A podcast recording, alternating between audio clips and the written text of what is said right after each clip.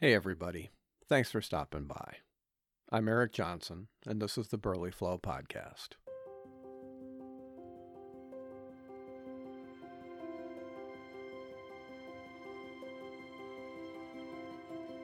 Every week, I post a story from up here in Burley Flow, Wisconsin, a little town on the banks of the Mississippi River in the southwest corner of the state.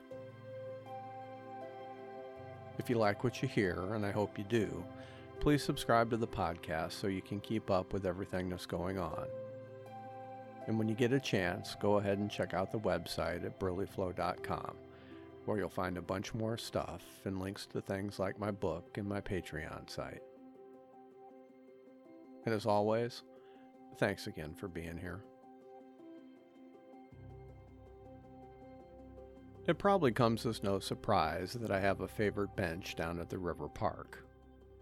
It's got just the right amount of curve to its back, which go ahead and laugh, but it's important. And it's midway between the playground and the gazebo, which means I'm suspicious to neither parents nor couples looking for a little privacy. That was one of the cool things about being married instant validation. Being married, you pretty much get the benefit of the doubt no matter where you are. Now that I've been cut loose, so to speak, I'm suddenly back on the radar screen, even if I am a pretty weak blip. As a man in my 50s who doesn't immediately scream midlife crisis, no sports car, no $200 haircut, no twinkle in my eye, I'm pretty easy to overlook in most situations. Get me off a park bench, and it's as if I'm not even there.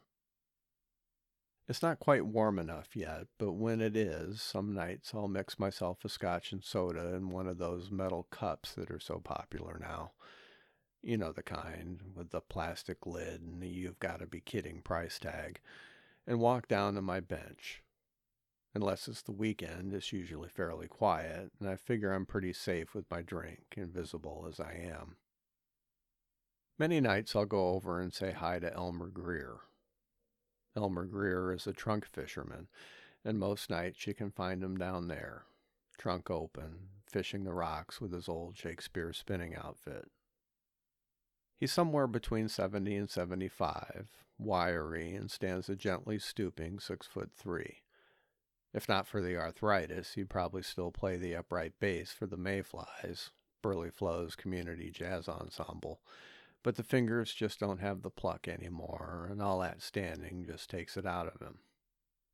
At my age, there's not all that much in there in the first place, he says. He jokes about it, but you get the feeling it's not all that funny to him. I don't think it's bitterness so much as resignation. A guy like him, you figure he spent most of his life fighting to gain ground, so throwing wacky rigs at the park probably feels an awful lot like marking time. You seen the pelicans? He asked me one night when I wandered down from my bench. I told him I had.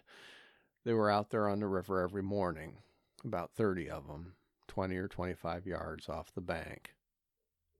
Never used to see 'em, he said. Upriver, sure, but never down here. Now, though. Now, though, they seem to have taken up residence with their stubby bodies and their long yellow beaks. Somebody looked it up and figures they're American white pelicans. I tried, but since moving back, I haven't been able to find my bird book. It's lost along with the cord for my air fryer and the remote for my DVD player. If ever there's an example of a deceptive body type, to my way of thinking, it's these pelicans. They kind of remind me of rally cars. You see a chunky little Volkswagen on the street and you think, okay, I suppose that's pleasant looking. But then you see it in action and you think, dang. It's the same way with the pelicans. Floating, they look about as agile as a tugboat, but in the air, those magnificent scooped wings give them a grace that overshadows everything else. No one told them they were chunky, he said, or if they did, they didn't listen.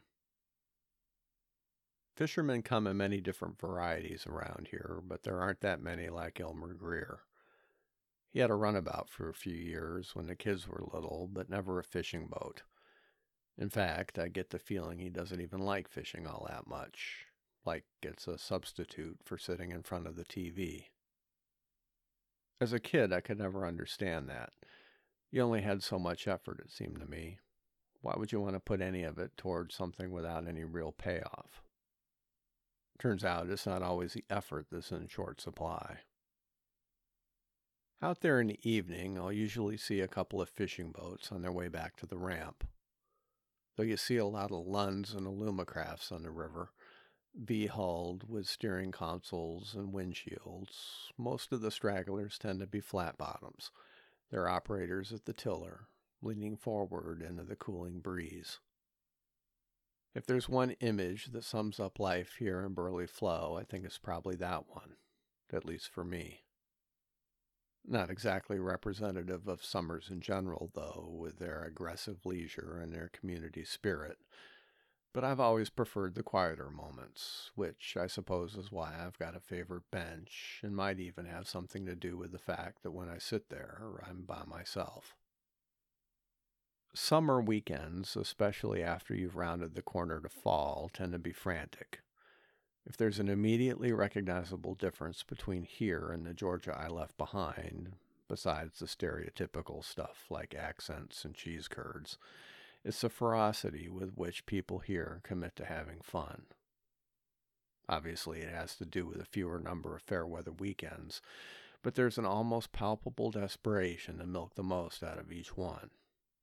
Just about everyone here's got a boat of some kind, and an awful lot now have UTVs, utility terrain vehicles, which, as far as I can tell, are just another expensive way to let everybody know that you're on river time when the weekend comes, it's hard for me to see that anyone is prioritizing shopping or painting the living room or catching a few Z's because you know what you can do in the winter? All of that.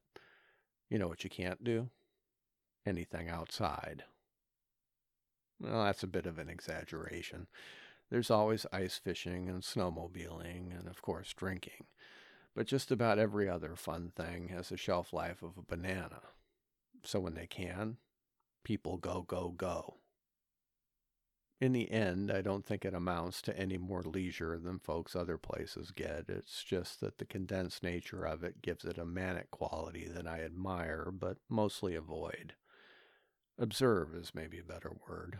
Avoid implies disapproval, and in no way do I disapprove. It's just I'm not made to go, go, go. Maybe that's why I find myself talking with Elmer Greer when I get the chance. I can sit on my bench all I want, but it's always nice to have somebody to chat with. And we seem to be kindred spirits, at least at this moment in time. I realize that's an accident of age and circumstance, not any kind of special bond between us, so I give him his space and leave him be when he looks like he wants to be left alone. But at the end of the day, yeah, it's nice to have somebody out there who sees me without putting me on a watch list.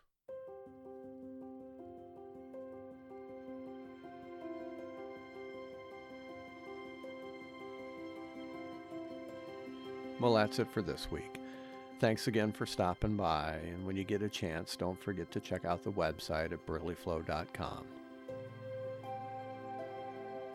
There's some cool stuff there I think you'll like. Thanks again. We'll catch you later.